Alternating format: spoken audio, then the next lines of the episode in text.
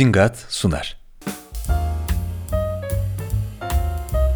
Gayrimenkule dair kapsamlı bilgilerle her kesime hitap eden zingat.com, istediğiniz özelliklere sahip gayrimenkulü bulabilmeniz için sunduğu Bana Ev Bul hizmetiyle farkını ortaya koyuyor. Yapmanız gereken sadece beklentilerinizden bahsetmek. Gerisi emlak ofislerinin uzmanlığı doğrultusunda şekilleniyor.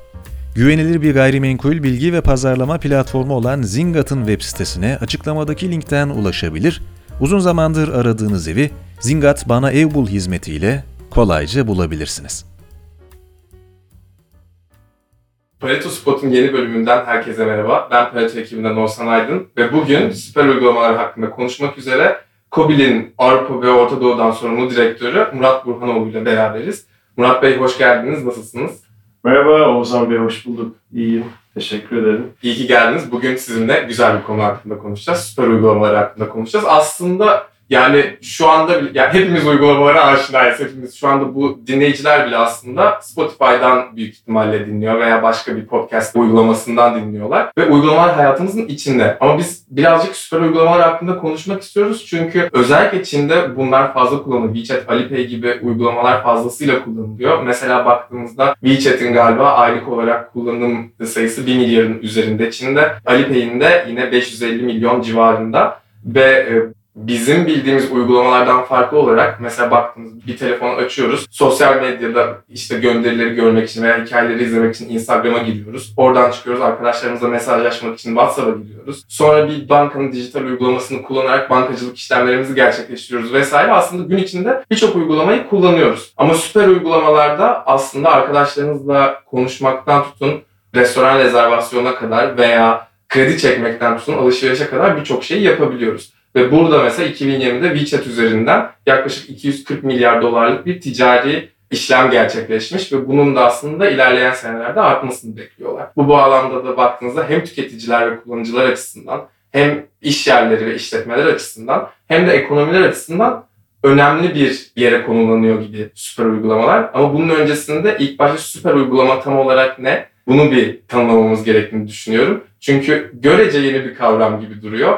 Ben size soruyu direkt yönelteyim. Süper uygulama nedir? Çok dolu bir giriş oldu. Çok teşekkür ederim. Hepsini tek tek açmak lazım aslında. Hepsi heyecanlı konular. Burada ilk başta Süper App tanımını yapmak gerekirse Süper App'te anlatan çok güzel bir işlemi var. Denk gelmiştir ilgililer. Nasıl Batı'da bununla ilgili böyle yüzlerce uygulama kullanıyoruz. Günlük uygulamalara girip çıktığımızda en çok vakit geçirdiğimiz uygulamaları alt alta koymuşlar. Doğu'da karşına sadece tek bir tane uygulama var. E şimdi bu tek uygulama WeChat çok meşhur. Süper app'leri aslında kavramı da doğuran uygulama.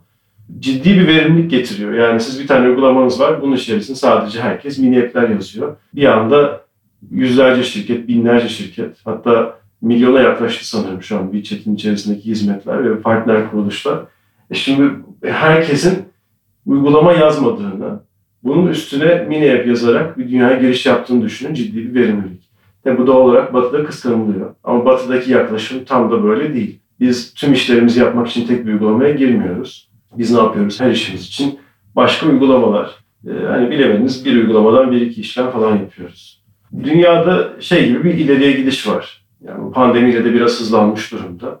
Firmalar artık kendi hizmetlerinin biraz dışına çıkmak istiyorlar. Nasıl? İşte paket sahibi, işte paketliyorlar işte. Diyorlar ki ben paket hizmetlerim içerisinde A ve B işlerini bir arada veriyorum diyorlar. Aslında yavaş yavaş süper app yoluna girmiş oluyorlar fark etmeden. Bu platform iş modeli. Herkes WeChat kadar büyük olacak. İçerisinde milyon tane firma Zaten o kadar büyük bir pazara da herhalde ulaşmak. Gerçi düşününce Facebook falan ulaşıyor ama hani Çin özelinde düşününce mesela direktler milyarlarca insana ulaşabilecek bir potansiyele sahip. Evet. O zaman süper uygulamaları şöyle özetleyebiliriz diye algılıyorum. Bir uygulama var ana uygulama, altında geliştiriciler mini uygulamalar geliştirerek aslında o ana uygulamaya bir şeyler entegre ediyorlar ve belirli aletler yardımıyla aslında bu mini uygulamalar yardımıyla Doğru. bazı işlemleri gerçekleştiriyoruz. Doğru. Şimdi burada ben sadece şeyi merak ediyorum. Yani tamam demin asıl datadan falan bahsettiniz. Bu datalar depolanıyor vesaire oluyor ve optimizasyonu sağlıyor. Bu hem tüketicilere hem işletmelere hem de ekonomilere ne vaat ediyor? Yani çünkü batıda da böyle bir trend var gibi. Tamam belki uygulamalar bütün operasyonları kendi bünyeleri altında toplamak istemiyorlar ama en azından birkaç tanesini yavaş yavaş bünyelerine alıyorlar ve almaya devam edecekler gibi okuyorum ben. Hani siz bu konuda ne düşünüyorsunuz? Onu da cevaplayın lütfen. Hani nasıl bir marjinal fayda sağlıyor da buraya doğru bir gidiş var? Yani paydaşlar bundan nasıl bir fayda sağlayabilir? Ya öncelikle buna şey tarafından bakalım, son kullanıcı tarafından bakalım. Yani ben bu işi kullanıyorum. Daha önceden bir uygulamayı açıyordum. Sonra kapatıp ötekini açıyordum. Sonra kapatıp ötekini açıyordum. Yani bir ürün alacağım. O ürünle ilgili ürünümü bir yerden alıyorum. Banka kredimi başka yerden alıyorum. Aldıktan sonra lojistiğimi başka yerden takip ediyorum. Yani eve e, kargoyu başka yerden takip ediyorum. Belki daha sonra işte yetkili servise başka yerden ulaşıyorum gibi gibi sürekli başka yerlere girip çıkıyorum. Halbuki benim amacım tek bir şey. Evet. Ben o ürünü sağlıklı, mutlu bir şekilde kullanmak istiyorum. Süper uygulama olursa ne oluyor? Bana hizmet veren firma bana bu ürünü ayağıma kadar getirip tek tuşla belki bu dört farklı firmayı buluşturabiliyor. Süper uygulamalar batıda biraz daha bu yöne doğru gitmeye başlıyor. Platform iş modelinde Hı hı. müşteri tarafından baktığımızda hayatı kolaylaşan müşteri. Yani sofistike bir dünya değil aslında. Yani her şey buluştu biz ne yapacağız? Aslında daha da basit bir dünya. Hı hı. Her şey tek tuşla. Yani şey gibi yani kırmızı butona basıyorum her şey oluyor. Biraz öyle bir yer aslında süper app'ler. Tek yerden girdim, tek tuşla her işimi çözdüğüme doğru gitmesi gerekiyor. Yani o zaman daha izlenebilir ve daha ya dediğiniz gibi aslında optimizasyon sağlayarak o aradaki basamakları azaltıyor. Evet. Tüketiciler bazında böyle ama işletmeler bazında nasıl çerçeve? Şimdi aradaki ilk köprüden bahsedelim. Tüketici ve işletme. Oradan işletmeye geçmiş olalım. Tüketiciye işletme nasıl ulaşıyor bugün? Pazarlama faaliyetleriyle ulaşıyor. Şimdi pazarlama faaliyetleri ulaşırken biraz da rahatsız ediyor. Her yerden olta atıyor ki bulsun o kişiyi diye. E şimdi ben tüketiciyim. Halbuki o şeyde ihtiyacım var. Keşke bana güzel fiyatlı, güzel ürünüm o anda sunulmuş olsa. Bana olta atmasa da o anda önerse. Yani demin tek tuş dediğim tabii ki. Belki tek tuş Yani tabii realist değil ama zincirleme bir faaliyet halinde bana süper app, güvendiğim kurum, ekosistemini kurduktan sonra bu tip faaliyetleri arka arkaya bana sağlayabiliyor olsa. Şimdi ne oldu? Ben tüketici tarafından işletme olarak kolay bulunmuş oldum. Yani son anda bana vereceği hizmet için beni aramadı. Ya benim müşterim şu profildir, onu şöyle hedefliyorum, onun için şöyle bir faaliyet yapayım dan ziyade doğrudan beni işlemi e, yapmam gerektiği anda yakaladı ve bana önerdi ve ben istiyorsam kullandım. Anladım. Rahatsız etmeyici bir tane şekilde aslında beni güvenli de bir şekilde bu hizmetten faydalandırmış oldu. İşletme tarafından bakalım konuya. İşletme için ana süper app sahibi olmayan, arada mini app yazmış bir işletmeci olarak bakıyorum. Artık hedeflediğim kişiye partnerlerimle birlikte sağlıklı hizmet götürebiliyorum. Yani benim daha öncesinde işte operasyon olarak çok ciddi bir belki sorumluluk ve yük ağım vardı. Yani karşılıklı ben o hizmeti sağlayabilmek için işte şuradan alırsa daha iyi ama bana ne? Ama sonuçta müşteri mutlu değil gibi gibi böyle bir sürü soru işaretim vardı. Bunların bir arada olduğu bir ekosistemde müşteriye ürünü götürebiliyorsam çok daha rahat ederim. E şimdi bir de bunun asıl tarafına bakalım. Herkes buluştuğu bir ekosistemde ne oluyor? Hacim büyüyor. Hacim büyüdükçe maliyetler düşüyor. Evet. Maliyetler düştükçe de aslında işletmeler bu işleri daha uygun şekilde yapabilmeye başlıyor. Yani düşününce o zaman zaten bu rakamın yani başta ben önceden dediğim 240 milyar doların sadece WeChat üzerinden yapılan hatta bu. Evet. Zamanla artmasını beklemek bu hacmin o zaman çok bir hayal değil. Zamanla bu artacak demek oluyor diye okuyorum ben de. olabildiğince model içine çekiyor. Yani hani, e, niye içine çekiyor? Şimdi bir de şey tarafından bakalım burada. Üçüncü bir grup olan ekosistemi kuranlar. Şimdi bugün zaten çok fazla müşterisi var. Diyelim ki bir banka. Diyor ki benim çok müşterim var. Ben onlara güvenli bir hizmet götürüyordum. Ama bu güvenli hizmetin etrafında benim müşterim başka kapıları da çalıyordu. Niye o kapıları çalıyor? Belki aldığı hizmeti tamamlayabilmek için. Şimdi siz bir araya buluşturduğunuzda partnerleri Hani bugüne kadar böyle bir sürü bankaların reklamlarında, kampanyalarında gördüm. Şunu yaparsan şu da bedava, şu da yanında, bu da içinde ve nasıl yapabiliyorlar? Aslında içeride ciddi bir katkı ve fayda yaratabilmiş oluyorlar. Hem müşteriye hem de ana işletmelerine. Aynen. E Bunlar e, oluşturdukça ve oturdukça gitgide diğer e, çekim alanı yaratıyor. Daha da kendini büyütüyor aslında. O anlamda dediğiniz gibi bunların büyümesi kaçınılmaz. Peki şimdi burada bu uygulamaların aslında bir noktada bu süreçleri optimize ettiğinden, kısalttığından ve hem tüketici hem de işletmeler nezdinde bir fayda sağladığından bahsediyoruz. Ben burada şeyi merak ediyorum. Tamam Çin, Çin'den konuşuyoruz işte genel olarak WeChat, Alipay vesaire bunlar kullanılıyor. Hatta yaygın bir şekilde kullanılıyor. Yani günlük olarak büyük ihtimalle insanların hayatının bir parçası. Peki Türkiye ve küreselde, yani Çin'den de bahsedelim biraz, başka ülkelerden ve pazarlardan da bahsedebiliriz. Bu uygulamanın geliştirilmesi ve kullanımında nasıl bir dinamik var? Ya bugün tabii herkesin gittiği yön niye? Ya bak kimse kendi hizmetleriyle sınırlı kalmak istemiyor. Ya ben bugün A ürünü satıyordum, A hizmetini satıyordum. E niye bunun sınırlarıyla kendimi kısıtlayayım? Öyle olunca bu modelin dışında platform iş modeline herkes çıkmak istiyor. E çıkarken bunun pratik yöntemlerinden bir tanesi alıştığımız, ilk aslında konuyu da öyle çok güzel açtınız. Mobil uygulamaları alıştığımız deneyim. Bunu da bozmak istemiyor. Ben bugün bir süper uygulamayı açıyorum. Hı hı. İçerisinde ödeme var, kimlik var, ana sayfası var, işte bir iletişim yapısı var. E, alıştığım uygulama bu zaten. Diğer uygulamadan farkı ne gibi oluyor? Güzel bir şey. Çünkü müşteri tarafında bu pürüzsüz bir geçiş oluyor. Yani ben bu deneyimi aynı müşteriye e, aynı deneyimi verirken alıştığı bir şekilde veriyorum. Hı hı. Ve aynı zamanda da işini daha da kolaylaştırıyorum. Demin bahsettiğim gibi tek tuşların vesaire aslında altına koydum. Basit bir deneyimde koyuyorum. Şimdi Çin dışına baktığımızda genelde buraya gidiyor herkes. Türkiye'de buraya gidiyor, Avrupa'da, Orta Doğu'da buraya gidiyor. Türkiye biraz hızlı. Avrupa kullanıcı profili daha gelenekseldir. Orta Doğu profili biraz daha hani bu- bunları yaparken PR tarafı daha çok düşünülür. Yani Daha çok kullanılması değil de çünkü çok kullanıcıya ulaşmak istediğinizde o tip hizmetlere çok kolay çıkamıyorlar. Türkiye o anlamda çok güzel bir ortam. Yani çok fazla kullanıcı var. Ve bir yandan da hızlıca oraya varılmak isteniyor. Teknoloji seviliyor Türkiye'de. Yeni bir teknoloji çıktığında hızlı tutuyor. Tabii Türk pazarında kendince zorlukları var. Yani çok da karakteristik. Yani talebin yüksek olduğu kadar bütçeler de düşüktür. Evet. o zaten şey, herhalde alnımızın yazısı gibi bir şey oluyor. Evet, yani tüm Türkiye'de aslında bir parça buraya doğru gitmeye başlıyor. Nasıl adım adım herkes diyor ki ben bugün kendi hizmetimin yanına nasıl partnerlerin hizmetlerini de eklerim, nasıl müşterinin hayatını kolaylaştırırım. Bunu yaparken ekipler bazen diyorlar ki ya bunu hadi biz kas gücüyle bağlayalım. Kendi uygulamamızı yazalım, yanına onu entegre edelim. Avrupa'da biraz daha farklı oluyor. Yani bunun hazır platformunu kullanalım gibi yaklaşımları daha çok giriliyor. Aslında da bizim de şirket böyle bir platform sağlıyor. Bunun hazır yapılmışını veriyoruz bu sonuca. O anlamda bizim de Avrupa firmasıyız. Avrupa tarafında çok daha kolay kabul gören bir fikir.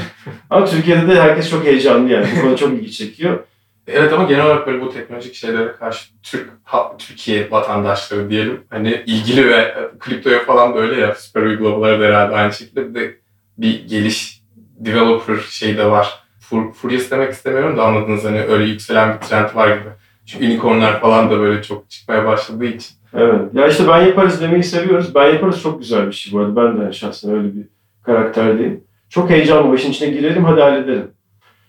Ama hep bu hani startuplar, unicornlar ne zaman başlıyor iş? Aslında teknolojiyi kurduktan sonra o işi piyasaya sürdüğünüzde başlıyor. Evet. Biz o anlamda hani teknik altyapıyı hazır al, üstüne işine odaklan derken hep böyle çok heyecanla bu modeli konuşabiliyoruz. Çünkü hatta Super App de tam bunun doğru platformu. Yani ben işime odaklanmak istiyorum. Ana iş kolumda daha fazla gelir yaratmak istiyorum. Bunu yaratabileceğim doğal partnerlerimle birlikte e, müşterinin hayatını kolaylaştırıyor. Yani şeyde yorulmayayım yani teknolojiyle yorulmayayım tarafı için olabildiğince verimli ilerleyimin e, güzel bir kanalı. E şöyle aslında demin şeyden bahsettiniz. E, şirketler artık veya işletmeler sadece kendi önceden sundukları servisleri veya ürünleri sunmanın yanında başka alanlara da yöneliyorlar ve bunlardan bu şirketlerden bazıları da sosyal medya şirketleri oluyor veya büyük teknoloji şirketleri oluyor.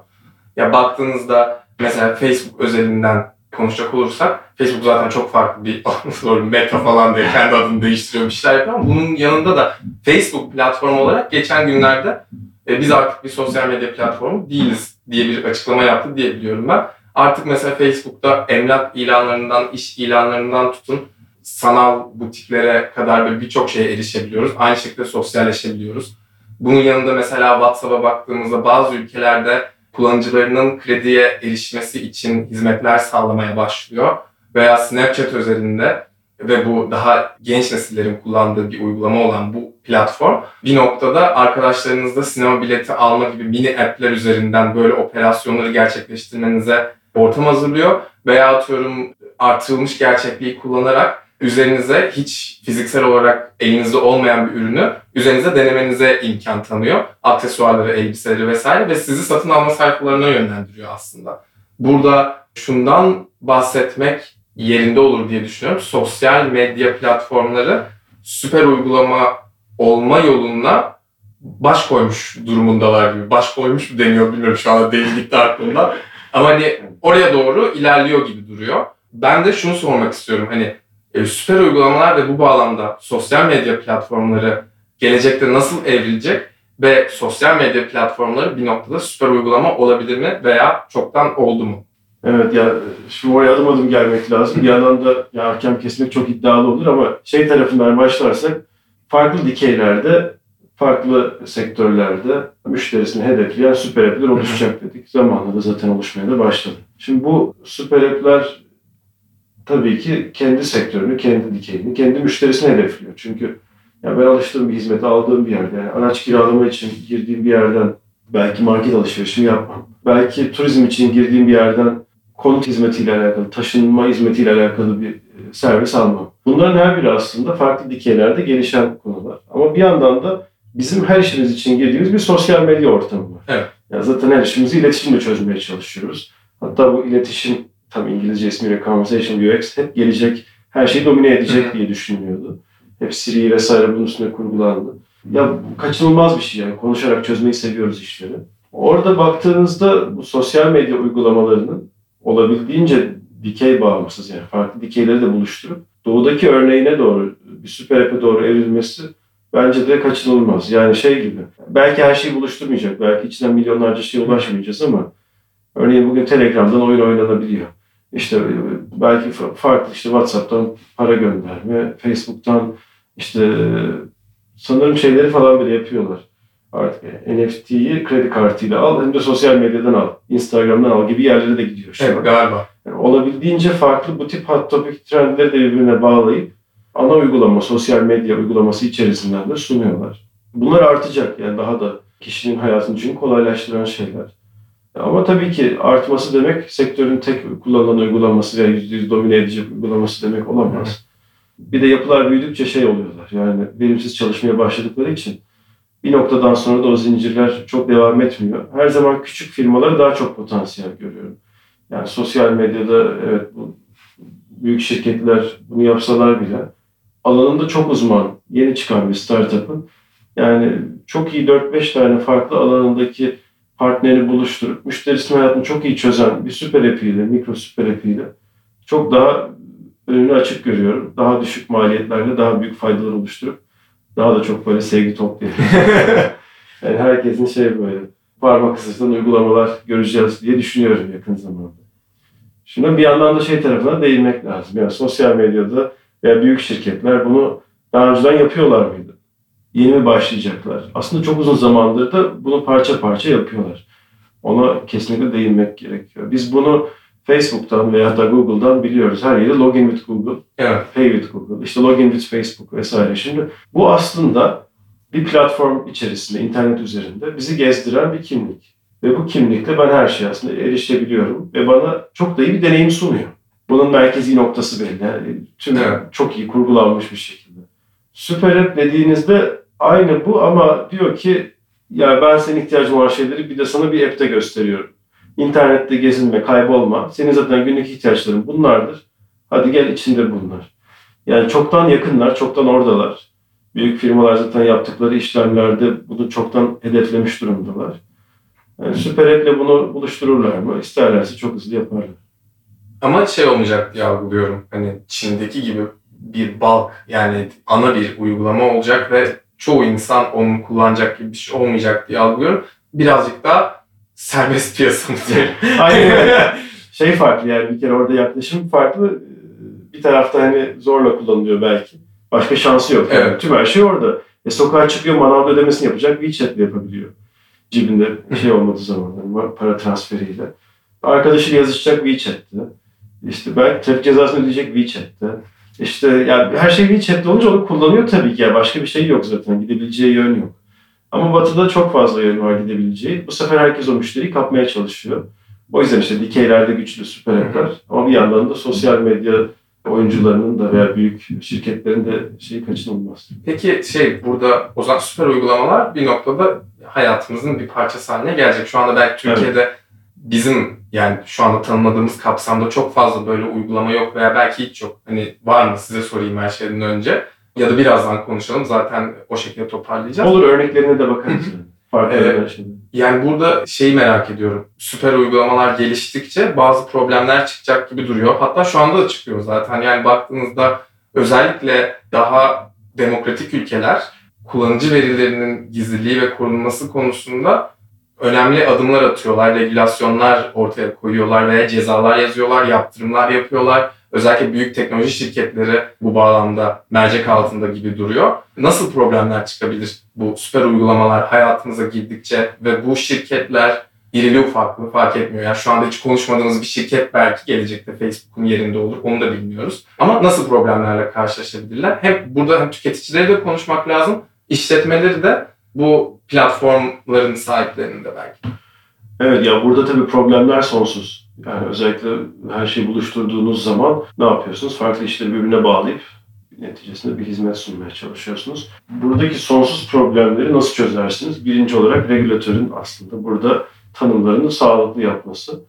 Yani regülasyonlara uyumlu bir şey çıkarmak istiyorsunuz ama regülasyonların da buna uygun olması, hep günceli yakalamış olmasıyla birlikte daha sağlıklı hale gelir. Onun dışında regülasyon konusunun dışında da ciddi bir güvenlik konusu da var.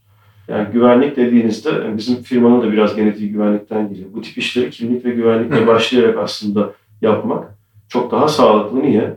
Çünkü bir anda sizin müşterinizi farklı süreçlere Üçüncü dahil partiyle aslında şey yapıyorsunuz gibi. Kaç tane beğeniyor? Evet. Onlarca, yüzlerce üçüncü parti. Şimdi kim ne yapıyor da bunları bir anda tasarlamaya başlamamız gerekiyor. Kullanıcı deneyimini tasarladım, güzel para kazandım arka tarafında bir yandan da ya bu işin güvenliği ne kadar güvenli olacak? Çok Evet. güzel bir laf vardır bizim güvenlik sektöründe diyeyim. Hani bir işin güvenliği zincirdeki en zayıf halka kadar. Evet.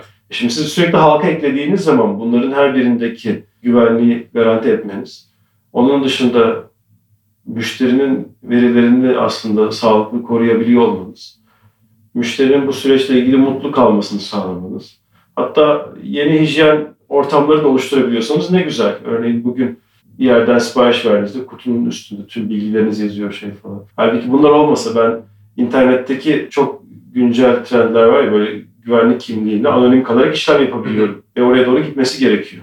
E şimdi bu anonim kimlikle niye siparişle veremeyeyim? Yani evime gelen bir şey, firma benim bilgimi bilmek zorunda mı? Veya bilmek zorundaysa bile kutuya yazmak zorunda Evet. Herkese duyurmak, kapıdaki görevliye bunu benim beyan edip tekrardan imzalamam gerekiyor mu? Bu tip problemler de aslında bizim çok düşündüğümüz ve çözdüğümüz konular. Bu tip çok sayıda sorunla gelecektir süper app konuları. Evet, çünkü baktığınızda yani sadece sosyal medya platformu bile sizin hakkınızda o kadar bilgi toplayabiliyorsa Evet. kredi çektiğiniz bir platform ve yanında arkadaşlarınızla konuştuğunuz bir platformun sahip olduğu veri tabanı herhalde tahmin edilemez böyle hazinelere şey en azından işletmeler açısından değil gebedir diye düşünüyorum. Bunun önünde de bir şeylerin yapılması gerekiyor. Belki bunu konuşmak için şu anda çok erken çünkü hani Evet, hayatımızın çok içinde değil. çok büyük süper app'leri düşünüyorsunuz. Yani daha basitten bakalım. Zaten benim hizmet aldığım firma bugün datamın büyük bir kısmını biliyordum. Yani E yanına bir şeyler daha eklemeye başladı. Onlarca yüzlerce. Bu sefer tabii bildiği şeyler artmaya başlıyor. Önden tahmin ediyordu belki artık çok iyi biliyor. E bununla da ilgili bunu kullanıyor. Bu tip süreçler yani datamı biliyor, kullanıyor, paraya çeviriyor. Hoş şeyler değil. Yani müşteri açısından, tüketici açısından hoş şeyler değil. Hiçbirimiz bundan mutlu olmayız. Bunu koruyan kanunlar da yani acayip bir şey yapmıyor aslında. İşte data Türkiye'de dursun. Yani işte Türkiye özelinde baktığımızda ee, Onun dışında işte kişinin açık rızası alınsın vesaire dese bile çoğu yerde açık rıza gerekmeyen proseslerle, süreçlerle müşterinin çok da böyle mutlu olmadığı yerlere gidiyor. En güzeli şuna dönecek. Aslında kişinin yetkisi dışında hiçbir şeyin yapılamadığı, kişinin kimliğine full sahip olduğu, sonuca sahip olduğu, içinde ne bilgisi var, kimle ne paylaşılıyor, bunu bilip görüp yönettiği, güncel bir durum varsa tekrardan kişinin onayının alındığı, yani bunun paraya çevrilmediği, bunun faydaya çevrildiği. Yani evet ben iyi bir hizmet almak isterim. Benim datamı bilip bana güzel bir şey öneriyorsa, Tabii. önerse de onu o yüzden o hizmeti alıyorum. Yoksa kimse de gidip işte Apple'da, Google'da bu faydalarda mutlu olmazdı. Evet. Niye şimdi bana bunu şey yapıyor? Evet. Herkes huzursuz olur ama güzel bir şey yapınca hoşumuza da gidiyor. Ama tatsız bir şey yapınca hoşumuza gitmiyor. Bunun dengesini aslında şey tarafı kuruyor. Kimliği yönetebilmek kuruyor. Evet. Yani dijital kimliği sağlıklı yönetebilmek bununla ilgili doğru altyapıları, güvenli altyapıları kullanmak aslında. bir sürü riski bertaraf etmiş oluyor. Herhalde o güvenin tahsis edilmesi gerekiyor her parti için. Evet. Noktada. Bu da sadece güvenlik de değil yani bu işin aslında genel yönetimi de, teknoloji dışı yönetimini de, teknoloji içi yönetimini de, regülasyon yönetimini hepsini hep böyle son kullanıcı bak bakış açısıyla görmek lazım. Yani onun hayatını tamam kolaylaştırıyoruz ama onu da mutlu edelim. Yani huzurunda kaçırmayalım yani. E tabii. İstemediği hiçbir şey olmasın. Bunu sağlayabilmesi lazım. Yoksa diğer iddiayla çıkanlar ilk saldırıda, ilk böyle atakta, şeyde falan direkt tüm reputasyonlarını kaybederler.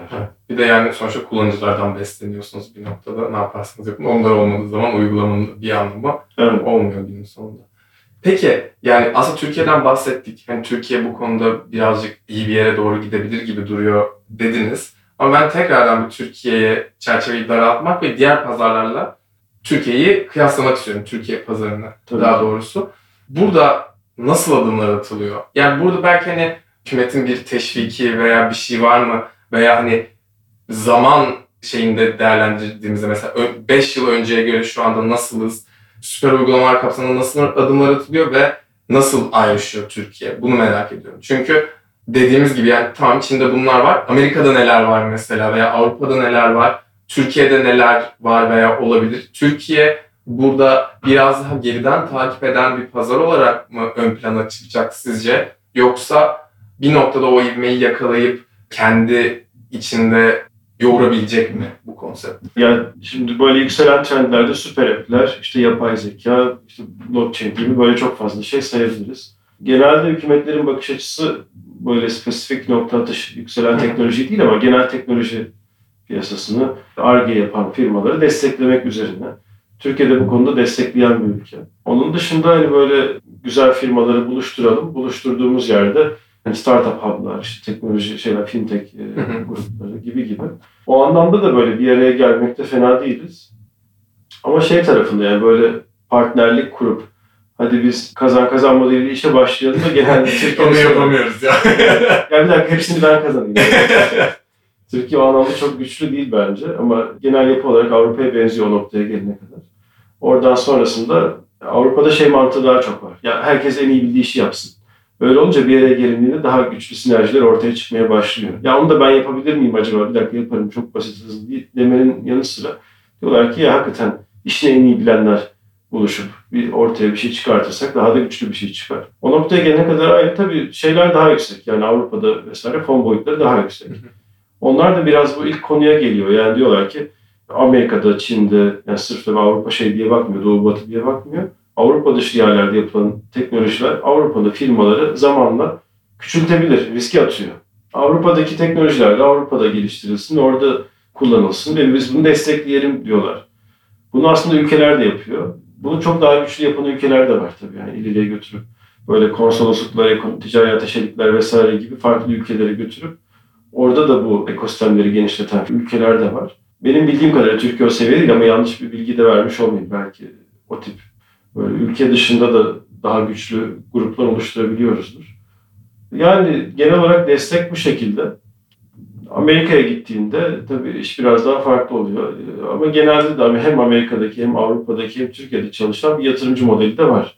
Yani burada yatırımcıların bu tip teknolojileri desteklediği hani daha çok yine hot topikler üzerinden şey vardı ya bir, bir dönem içerisinde yapay zeka varsa yatırım yaparım yoksa. Hani şimdi süper app'te biraz öyle bir konuya gelince bir dakika hani yatırımcısı da var. E, hazır yapılmış ürün daha yapalım bu işi gibi yerlere gidebiliyor. Yapıldıkça gerçek örnekleriyle en güzel aslında piyasayı motive eden şey budur. Yani gerçek başarı hikayeleri. Başarı hikayeleri arttıkça daha da güzel fazla odak ve şey göreceğiz bence. Evet aslında girişimcilik ekosisteminde de böyle oldu. Hani unicornlar, dekakornlar böyle çıkmaya başladıkça hani böyle insanlar "Aa, ben de yaparım e, mindsetine geçmeye başlıyor herhalde. Ve başarılı örneğini görmek istiyor. Evet, evet. Yoksa hayal edilemiyor. Yoksa biraz teorik kalıyor. Süper App konusu da öyle. Yani gün geçtikçe biz yaklaşık 4 yıldır bu son bitmiş ürünle piyasadayız. Ve 4 yıldır her sene, her ay belki de daha iyi anlaşıldığımızı ve ya bir dakika artık anlatma ben zaten bu konuyu diye. e, Ben anlatayım sana.